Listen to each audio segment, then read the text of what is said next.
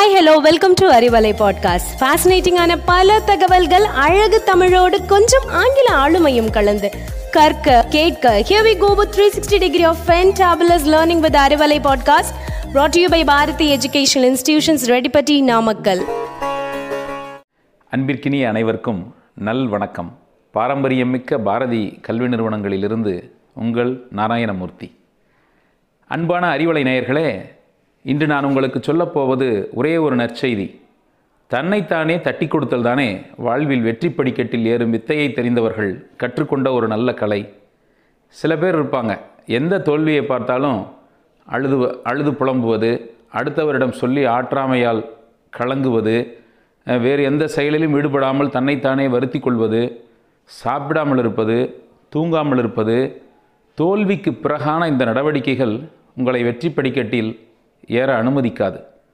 தன்னைத்தானே தட்டி கொடுத்தல் என்பது ஒரு வரம் ஒரு தவம். எல்லோரும் இதை கடைப்பிடிக்கலாமே.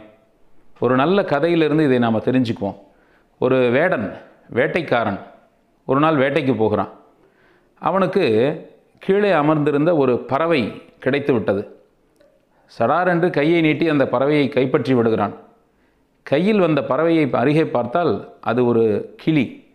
அந்த கிளி பேசத் தொடங்கியது. பேச அல்ல கெஞ்சத் தொடங்கியது. ஐயையோ என்னை விட்டுவிடுங்கள். உங்களை பார்த்தால் ரொம்ப நல்லவராய் தெரிகிறது. என் குடும்பத்தோடு நான் சேர வேண்டும். என்னை விட்டுவிடுங்கள் என்று கெஞ்சுகிறது.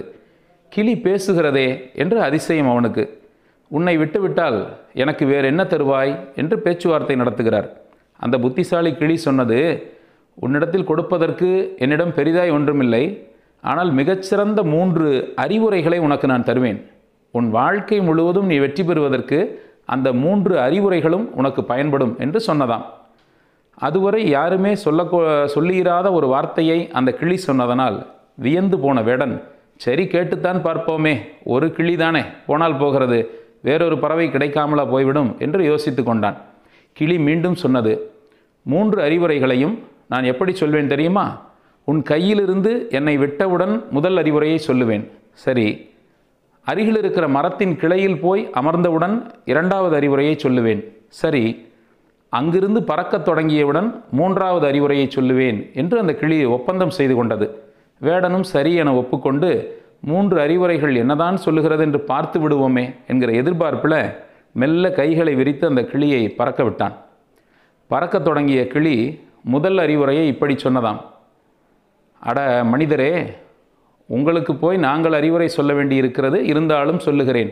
கடந்த காலத்தில் நடந்தவற்றை நினைத்து நொந்து போகாதே. அதை குறித்து புலம்பாதே.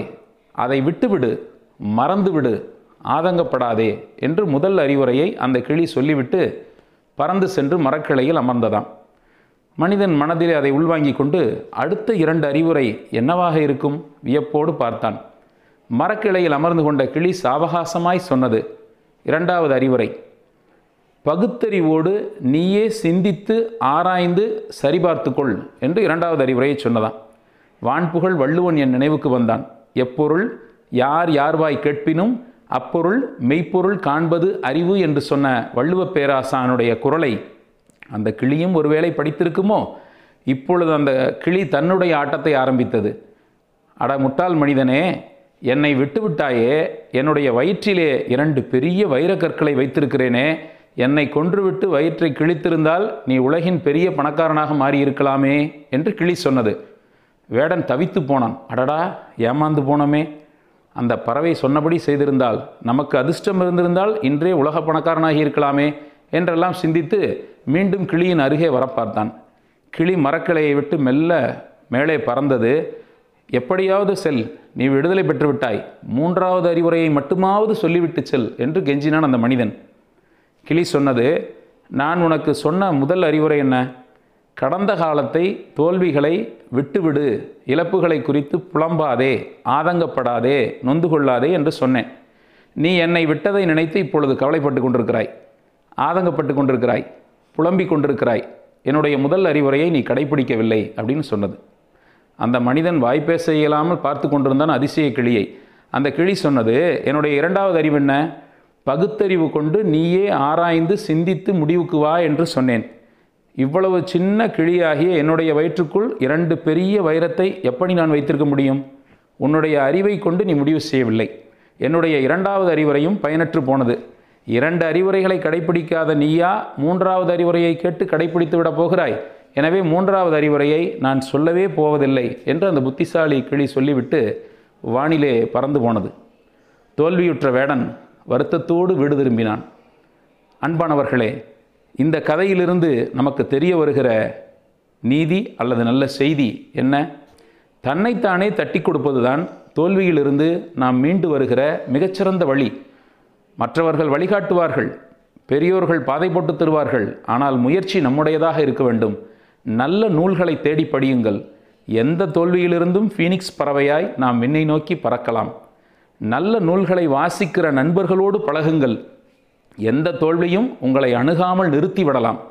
நல்ல நூல்களை வாசித்த சான்றோர்களை நீங்களும் வாசிக்க பழகுங்கள். அவர்களின் வாழ்க்கை வரலாறுகள் உங்களை வெற்றி படிக்கட்டுகளில் மெல்ல மெல்ல நகர்த்தி செல்லும்.